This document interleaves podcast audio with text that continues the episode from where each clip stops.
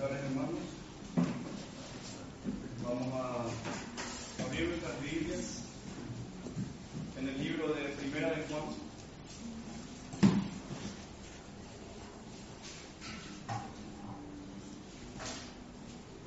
Primera de Juan, capítulo 2.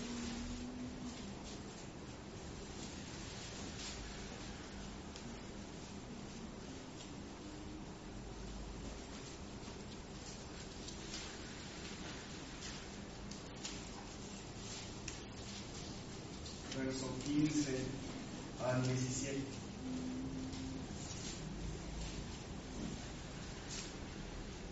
Dice así, no améis al mundo ni las cosas que están en el mundo.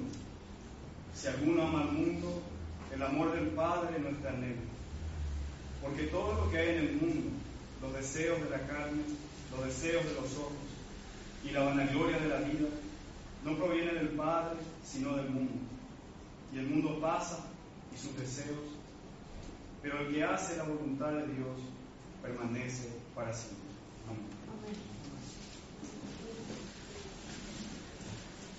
Hermanos, vamos a estar desarrollando este texto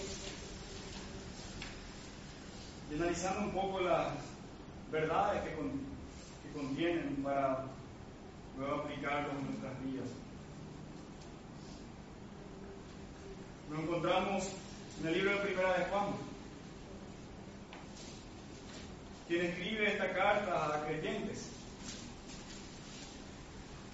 Y en, este, en esta sección vemos que él hace una clara muestra que hay una clara oposición entre Dios y el mundo.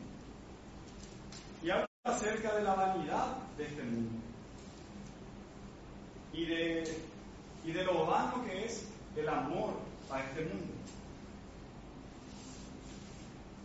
Juan escribe su carta y lo hace realmente para contrarrestar muchas falsas enseñanzas de aquel tiempo.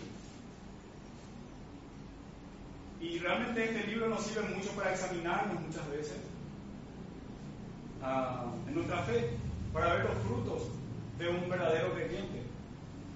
Pero en aquel tiempo también sirvió para que los creyentes puedan ver los frutos que tiene que tener un creyente y, y ver así quiénes son falsos maestros. Porque los falsos maestros no presentaban los frutos que debe tener un creyente. No tenían el amor a los mandamientos de Dios, no guardaban los mandamientos de Dios, no amaban al hermano. Y Juan en esta carta dice, ¿quién puede decir que conoce a Dios si es que no ama a su hermano? ¿Quién puede decir que ama a Dios si no guarda sus mandamientos? Y él va haciendo muchos de esos contrastes. Entonces eso servía para que los creyentes también puedan ver aquellos que eran falsos maestros y puedan ver que realmente eh, la falta de estos frutos en sus vidas los, desacreditaba. Pero también nos hace una exhortación a nosotros para que veamos qué frutos debe tener nuestra vida como, como creyentes. Y en esta sección habla acerca de, uno de una de esas evidencias, y es que el que ama al Padre no puede amar al mundo. Y el que ama al mundo no puede decir que tiene el amor del Padre en su vida. Por eso que Juan, cuando escribe en estas secciones, dice, no améis al mundo ni las cosas que están en el mundo. Porque si es así, queda en evidencia en que en realidad ustedes no conocen a Dios, que en realidad el amor de Dios no mora en ustedes. Y un eco de esta verdad, que realmente es un pasaje muy paralelo a este, se encuentra en Santiago capítulo 4, versículo 4, cuando Santiago dice, oh almas adúlteras, ¿no sabéis que la mitad del mundo es enemistad contra Dios? Cualquiera pues que quiera ser amigo del mundo se constituye enemigo de Dios. Es realmente un eco, prácticamente está diciendo lo mismo con otras palabras. Y la idea es que no es posible que podamos tener una relación con Dios y al mismo tiempo tener una relación con el mundo. Sería importante para guiarnos en el estudio que podamos definir qué es lo que Juan está, eh, a qué Juan hace referencia con la palabra mundo y con la palabra amor. Porque la palabra mundo en la Biblia se utiliza en varios sentidos. Uno de ellos es, por ejemplo, cuando hace referencia a la creación, al mundo físico, a lo que es palpable. Pero en este contexto, claramente la palabra, palabra mundo representa todo el sistema de la humanidad, sus instituciones, sus estructuras, sus valores, sus costumbres, que son creadas, organizadas sin Dios. O todo el sistema de la humanidad que es organizado en oposición a los valores cristianos, a los principios bíblicos. Ese es el mundo, ese es el sistema. Es un sistema que va en oposición al, a Dios y al cristianismo. Esta misma palabra, o a esto mismo hizo referencia a Pablo cuando escribe a Timoteo y le dice, ya que Demas, una persona, Demas, que tenía el nombre de Demas, por amar a este mundo presente, me ha abandonado y ha ido a Tesalónica. Ahí hace la misma referencia, mundo. Amó a este sistema, amó a este siglo, amó a los valores, amó a las costumbres, la conducta de este mundo. Y lo siguió. Y así abandonó a Pablo. Y la palabra amor hace referencia a ese amor que vincula, que causa una comunión íntima y una devoción leal. Es el mismo amor que, que Dios demanda en el resumen de la ley, cuando dice, amarás al Señor tu Dios y amarás a tu prójimo como a ti mismo. Ese mismo amor, ese amor que es, que, que es leal, que tiene una íntima comunión, que se vincula completamente a, a lo que está amando. Entonces, aquella persona que ama al mundo es una persona que mantiene una comunión íntima, que mantiene un vínculo, que es completamente leal a diario con la estructura, con los valores, con las costumbres que son ajenas a la voluntad de Dios. Es una persona que lleva un estilo de vida. No estamos hablando de un incidente, algo que le sucede a veces, como le puede pasar a un genuino creyente, alguien que habiéndose cedido a la tentación cae en pecado. No, estamos hablando de una persona que diariamente rige su vida según la costumbre y los valores del mundo y se deleita en él. Esta persona, aunque pueda profesar con sus labios que conoce a Dios, en realidad no tiene el amor de Dios morando en él, porque con sus hechos lo está negando. También es importante aclarar que este texto, cuando dice no améis al mundo ni las cosas que hay en el mundo, no está diciendo que debemos salir del mundo o que debemos apartarnos, que debemos ir a una montaña, vivir recluidos de la sociedad como unos ermitaños. No, tampoco está diciendo que no nos podemos juntar con las personas que hay en el mundo, porque en tal caso no sería necesario salir del mundo, decía Pablo. De hecho que Jesús cuando oró por sus hijos, por su pueblo, él dijo, no ruego que los quites del mundo, sino que los guardes del mal. No son del mundo como tampoco yo soy del mundo. Estamos en el mundo, pero no somos de este mundo, somos extranjeros y peregrinos. Y tampoco vamos a ser quitados de este mundo para vivir una vida cristiana, no, sino que vamos a vivir acá a padecer aflicción, sufrimiento, pero confiamos en que el Señor, que venció al mal, nos va a guardar de él. lo que Juan está diciendo es que debemos evitar el amor al mundo. Eso es, cuando dice no améis al mundo ni las cosas que están en el mundo, nos está diciendo eviten amar al mundo, eviten congraciarse, vincularse a este mundo, deleitarse en él, porque el que así lo hace no conoce a Dios, no tiene a Dios, no es creyente. El amor por el mundo y el amor por el Padre no pueden existir uno al lado del otro. El cristiano amará a uno y odiará al otro, pero no puede amar a ambos al mismo tiempo.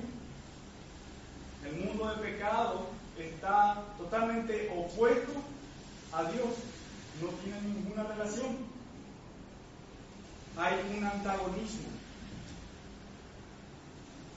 Dos cosas que no pueden coexistir juntas. El amor al Padre y el amor al mundo.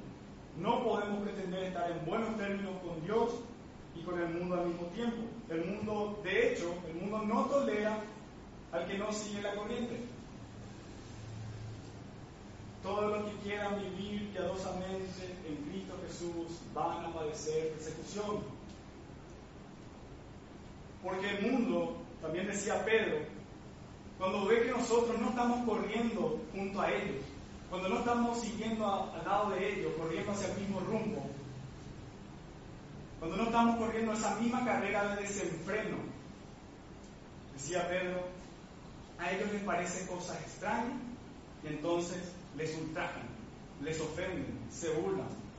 Ese es el resultado del que quiera vivir una vida piadosamente, del que quiera vivir contra la corriente, porque la corriente del mundo va desenfrenadamente hacia ese camino de desilusión, decía Pedro, al camino hacia el pecado. Y cuando nosotros vamos en contra de esa corriente, vamos para el otro lado, a ellos les parece una cosa extraña, porque antes corríamos con ellos, antes estábamos en ese mismo camino, y luego cambiamos, porque el Señor así lo quiso, el Señor hizo esa obra. Y entonces terminan ultrajándonos, terminan ofendiéndonos, burlándose, porque el mundo no tolera a los que quieran vivir piadosamente en Cristo Jesús. Y lo contrario también es cierto, que Dios no tolera a los que quieran vivir como el mundo, a los que quieran vivir una vida mundana, porque el Señor, dice la palabra, aborrece a los impíos, Salmo 111. Cuando una persona se vuelca intencionalmente al mundo para hacerse parte del mismo, hizo una elección consciente de rechazar a Dios y las enseñanzas de su palabra. Y por tanto, cualquiera que escoge deliberadamente a favor del mundo y contra Dios, se encontrará con Dios como su enemigo.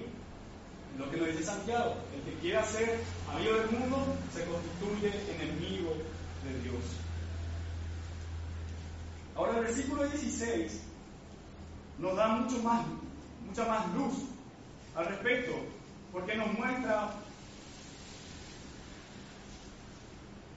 nos da una descripción de lo que es el mundo, de lo que hay en el mundo.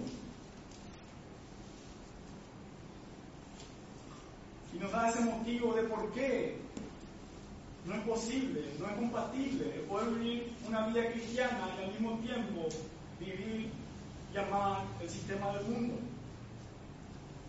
¿Por qué hay ese antagonismo? Y es porque lo que hay en el mundo no proviene de Dios, no proviene de la voluntad de Dios, no es del Padre. ¿Y qué es lo que hay en el mundo? Y Juan lo resume así. Los deseos de la carne, los deseos de los ojos y la vanagloria de la vida. Vamos a analizar cada uno de ellos. Primero los deseos de la carne. Podríamos ver otras traducciones. La nueva traducción viviente, por ejemplo, traduce intenso deseo por el placer físico. La Biblia de las Américas lo traduce pasión de la carne. Y una traducción que utiliza el comentarista Macker dice apetitos del hombre pecador. La palabra deseo se utiliza en una forma colectiva y representa ese apetito que incluye también el deseo sexual y la codicia. Pero es mucho más que eso, porque la palabra carne realmente amplía todo ese significado. La palabra carne en este contexto hace referencia al asiento del pecado en el hombre. No estamos hablando de la carne física, del cuerpo, no, sino de la pecaminosidad, esa naturaleza pecaminosa que hay en el hombre, que busca aquello que es contrario a la voluntad de Dios, que busca el pecado, que busca las cosas que a Dios no le agrada. Esa es la carne. Y eso está en el hombre. Lo que hace el diablo es darnos cosas que inciten a nuestra carne. Por tanto, estos deseos, los deseos de la carne, son aquellos deseos pecaminosos, contrarios, que busca hacer, que busca obtener todo aquello que es contrario a la voluntad, a los mandamientos de Dios. En Gálatas 5, 19 al 21 encontramos una lista de estas cosas.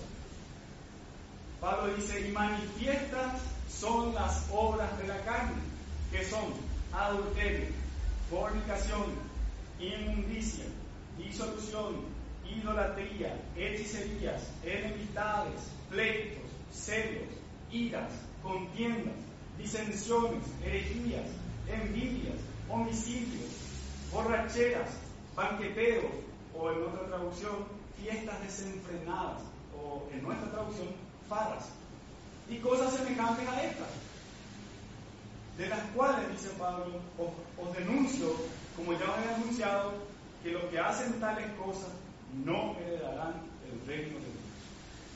Estas son las obras de la carne ¿Qué es lo que el mundo ofrece? Esto. Esto es lo que hay en el mundo. Estos son los deseos que hay en el mundo.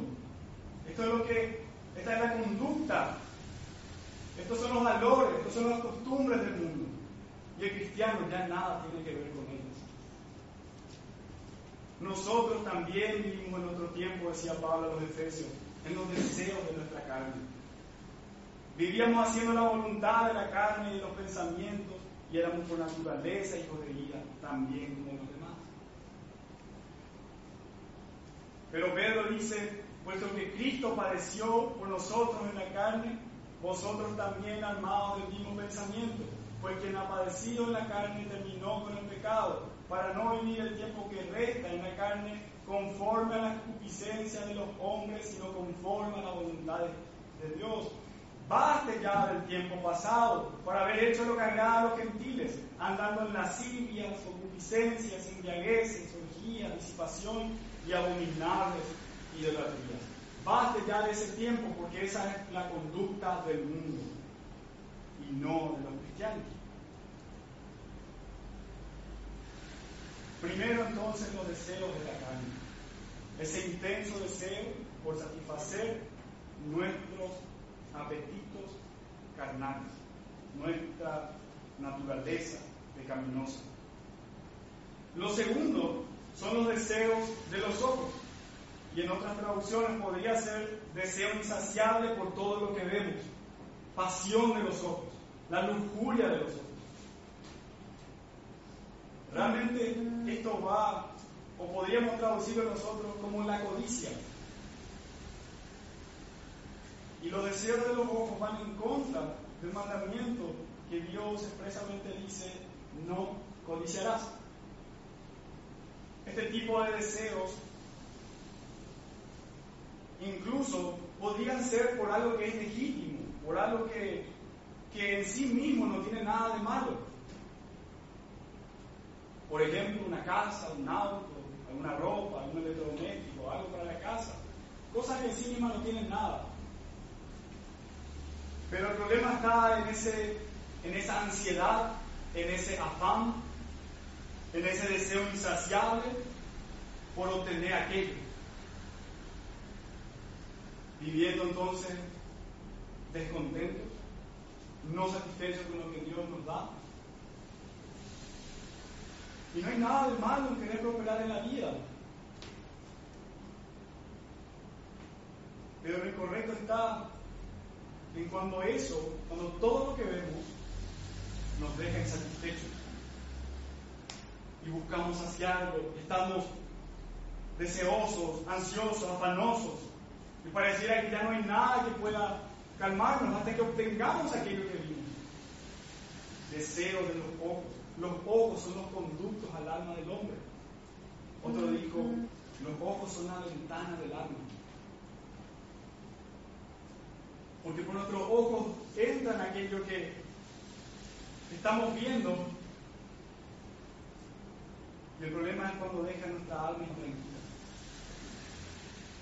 Cuando el hombre es tentado, incluso por la lujuria, sus ojos son los que sirven como instrumento para transgredir y pecar. Jesús lo dijo.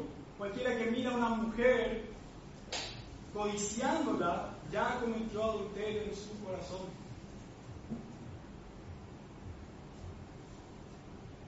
Así como el Seol y el Abadón nunca se sacian, dice el Proverbio 27:20, así los ojos del hombre nunca están satisfechos. El hombre del mundo tiene ese deseo insaciable por todo lo que ve. Y tal vez en estas semanas que pasaron pudimos comprobar un poco de eso.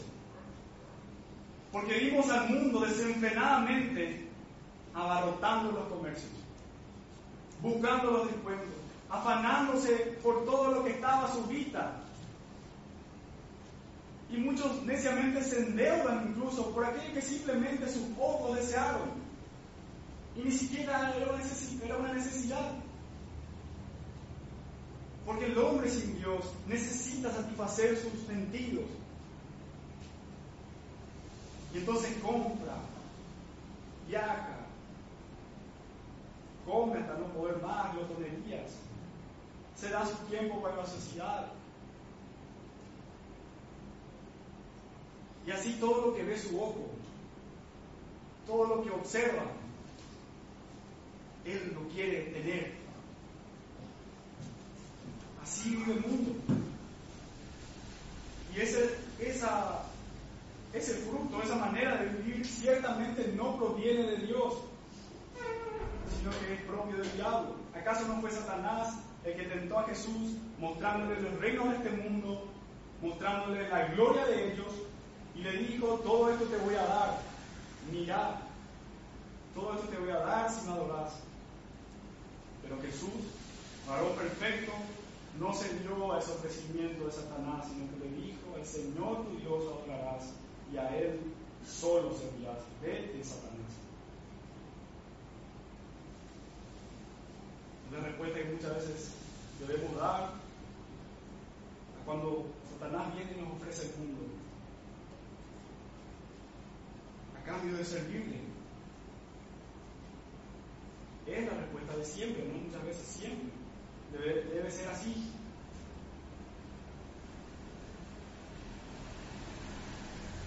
Entonces, lo segundo que hay en el mundo son los deseos de los ojos. Ese deseo insaciable por todo lo que vemos. La codicia por todo lo que vemos. Lo tercero es la vanagloria de la vida el orgullo de nuestros logros y posesiones, la arrogancia de la vida, el alarde de lo que uno tiene y hace. Este es ciertamente un terrible mal que es propio de los necios, la soberbia, el orgullo, la arrogancia, tanto de lo que uno es como de lo que uno tiene. Un claro ejemplo de una persona que hace alarde de lo que es, de sus logros, es el fariseo que subió a orar junto con el publicano en Lucas 18. Dice que el fariseo estaba puesto en pie y oraba consigo mismo de esta manera, Dios te doy gracias porque no soy como los otros hombres, ladrones, injustos, adúlteros, ni aun como este publicano. Yo ayudo dos veces a la semana, yo doy tiempo en todo lo que gano. Una persona que está alardeando de lo que es, de lo que hace, de su capacidad, y este sentir nada tiene que ver con Dios. Al contrario, es un sentir que nos aleja de Dios. No hace estar satisfecho con, con nosotros mismos, con nuestros logros, con nuestra benevolencia, con nuestra capacidad, con nuestra inteligencia, con nuestra astucia, con nuestra supuesta piedad.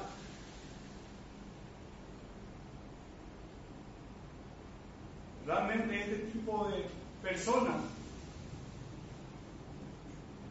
no tienen una deuda con Dios, en realidad Dios es la que está en deuda con ellos. Dios les haría, en realidad ellos le harían un favor a Dios y ellos van al cielo. Sería un privilegio que el cielo cuente con ellos.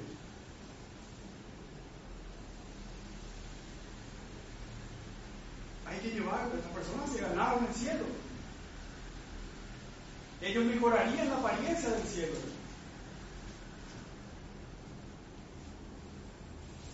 Pero terriblemente, no es así, no es el cielo lo que les espera, sino el infierno. Se irán al infierno con toda su, arrogancia, con todos sus logros, con toda su capacidad de dar, con toda su capacidad de diezmar, de ayunar. Así mismo van a ir al infierno. Porque el Señor aborrece al soberbio y aborrece al arrogante. El día de Jehová de los ejércitos vendrá sobre todo soberbio y altivo, sobre todo enaltecido y será abatido, dice en Isaías 2, versículo 12.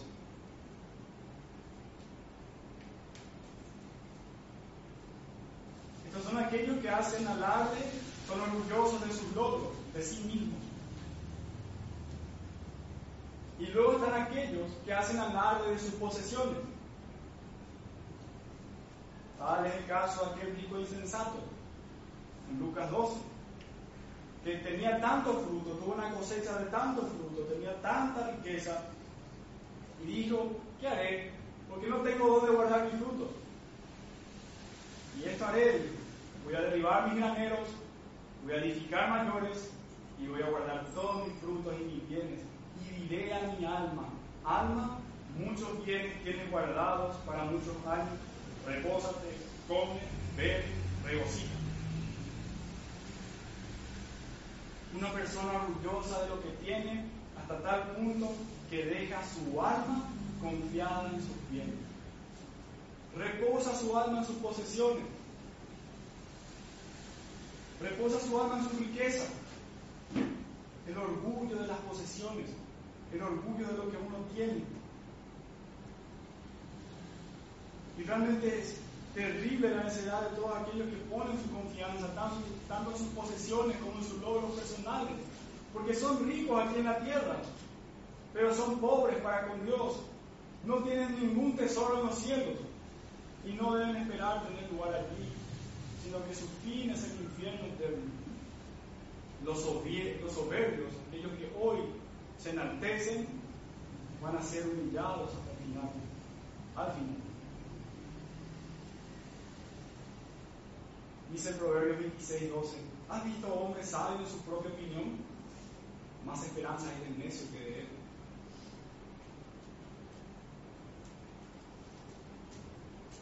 Esto es lo tercero que el mundo ofrece, la vanagloria de la vida.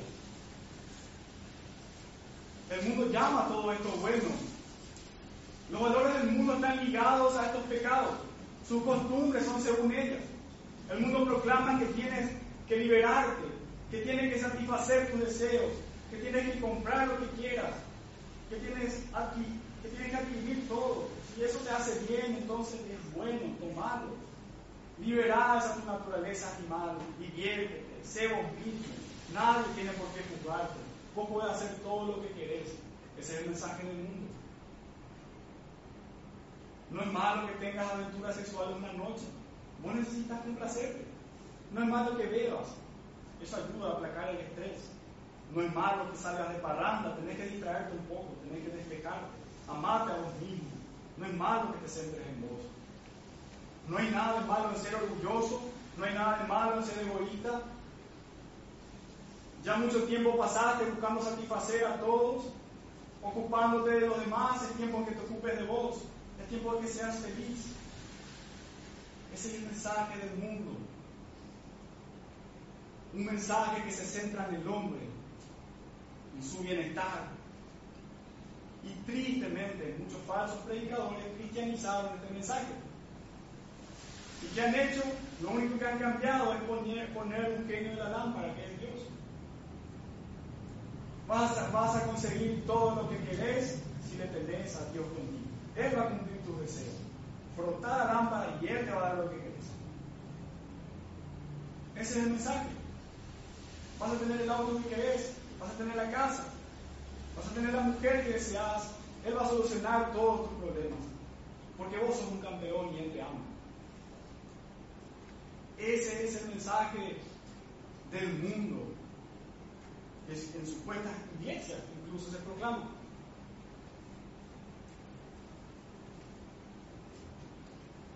Los deseos de los ojos, los deseos de la carne y la vanagloria de la vida no provienen de Dios, sino del mundo.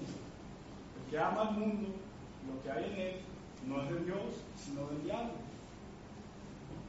El deleite y deseo de las cosas terrenales son los ofrecimientos del enemigo. Es Satanás quien ofrece estas cosas, pero el Señor promete bendiciones espirituales y una patria celestial.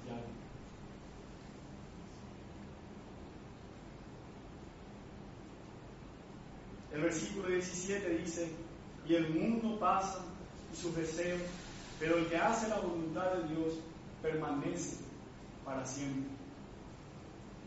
Ese es el destino del mundo, perecer. El hombre necesita notar eso, lo pasajero de la existencia de la gente mundana y de sus placeres y deseos. Si enfoca su interés en aquello que hoy está aquí y mañana no, que hoy está aquí y mañana no, recoge una cosecha de inestabilidad, tropieza en las tinieblas del pecado y por haber echado su suerte con el mundo, encuentra un fin similar. Primera de Corintios 7, versículo 31 dice, porque este mundo en su forma presente pasa. Todo lo que el mundo ofrece es temporal, el mundo lo describe John Bunyan en su libro El progreso del peregrino como una feria de vanidades. Ofrece cosas que no tienen ningún valor duradero. Son cosas que perecen. Son cosas que hoy están y mañana no. Es puro show, deleites de que duran segundos. Son como los fuegos artificiales. Su su emoción dura unos segundos. Y enseguida vos viste su arte, viste sus colores, lo viste de distintos tamaños, pero se acabó. Ahí está yo, se acabó. Yo cuando era chico me asombraba eso, porque teníamos una casa, eh, vivíamos tipo en un departamento con mi familia, y ahí vivíamos en un tercer piso, y era alto. Entonces podíamos ver gran parte de la ciudad. Y cuando había estas fiestas festivas, perdón, estas fechas festivas, siempre nos íbamos y mirábamos ahí por la ventana y nos asombrábamos cuando veíamos los fuegos artificiales. Estábamos expectantes de ese momento, porque queríamos ver cómo ese globo así inflaba y venía hacia nosotros. Era emocionante, me asombraba, le daba gusto. Pero mi mamá siempre nos decía, te vas a comprar eso, es como quemar tu plata. Y es así, es como prenderle fuego a tu plata, porque eso hiciste, le prendiste fuego a eso prendió y explotó y terminó. Dura segundos. Explotó, brilló y desapareció y ya no está más. Y es así el mundo y sus deseos. Ofrece su aparente belleza hoy. Pero luego, siguiente día, se fumó. Como el vapor. Ahí estaba y de repente no está más. Nada de lo que ofrece este mundo tiene valor eterno, pero sí tienen consecuencias eternas. Porque vamos a pagar toda la eternidad por los pecados temporales que disfrutamos hoy. A menos que nos arrepintamos y vengamos a Jesucristo en serio. ¿Y por qué hemos de perecer con el mundo y sus deseos? Si el que hace la voluntad de Dios permanece para siempre. El Dios eterno, que no tiene principio ni fin, el único que puede garantizarnos eternidad. Él ofrece una vida eterna a todos aquellos que se arrepienten y confían en Cristo. Jesucristo se hizo hombre, caminó en medio nuestro, vivió una vida perfecta, sin pecado. Él fue justo, fue un varón perfecto. Él se ofreció como sustituto de su pueblo y sufrió la muerte que ellos merecían, el justo por los injustos. En la cruz del Calvario el Señor venció a la muerte para que por medio de Él todos aquellos que en su persona confían puedan recibir la vida eterna. El Señor prometió lugar para sus hijos en la eternidad. En Juan 14, 2 dice, en la casa de mi Padre muchas moradas hay. Si así no fuera, yo lo hubiera dicho. Voy pues a preparar lugar para vosotros. Y cuando todo esto terrenal se deshiciere, en el cielo nos esperan las moradas eternas, donde el Señor mismo nos va a recibir. En 1 Pedro 1, que justamente el pastor leyó dice que en los cielos nos fue reservada una herencia que es incorruptible, que es incontaminada, que es inmarcesible, no se marchita, no se contamina, no se corrompe. ¿Y por qué vamos a seguir mirando a este mundo temporal? ¿Por qué no mejor dirigir las cosas hacia, aquello que no se ve, hacia aquello que es eterno? Porque las cosas que no se ven son eternas, dice en 2 Corintios 4.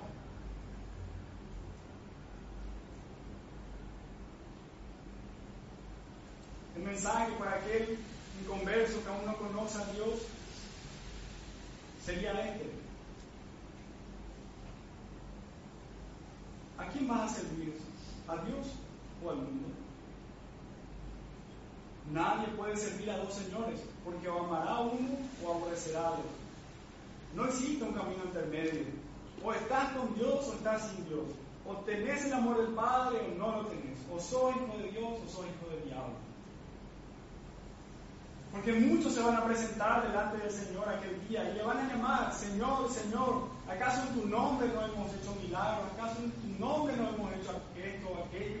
Pero el Señor les va a decir, yo nunca le conocí, apártense de mí, ustedes no han hecho mi voluntad, sino que han amado a este mundo presente.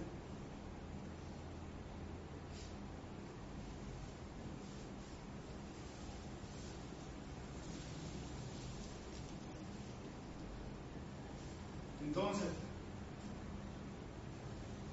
¿por qué no venir a Cristo? ¿Por qué no hacer la voluntad de Dios? De hacer recibir la promesa de la vida eterna. ¿Cuál es un mensaje para los creyentes? Y es el mensaje que Juan está dando, el de observar nuestros pasos para no amar el mundo observar nuestros pasos de tal manera que no caigamos en la seducción de este mundo. Tenemos que alejarnos todo cuanto sea posible para, estar lejos de aquello que agrada a los gentiles, para que sí podamos vivir una vida,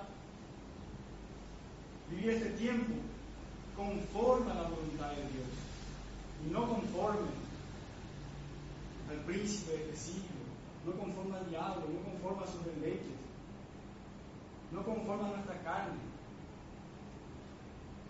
Porque el Señor hizo la obra en la cruz y Él venció, Él ya acabó con eso, para que nosotros hoy vamos a vivir en santidad. Hermano, y la promesa con la que termina esta sección es realmente un bálsamo, es algo que tiene que, día a día, tiene que consolarnos. Y es que los hijos de Dios, el que hace la voluntad de Dios, permanece para siempre. Es la promesa que también hace el Salmo 1. Incluso podríamos leer Salmo 1.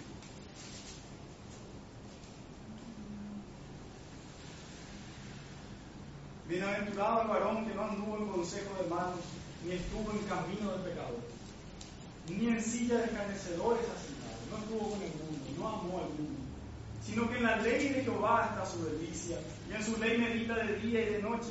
Será como árbol plantado junto a corrientes de aguas, que da su fruto en su tiempo, y su hoja no cae, y todo lo que hace prosperará. Pero los malos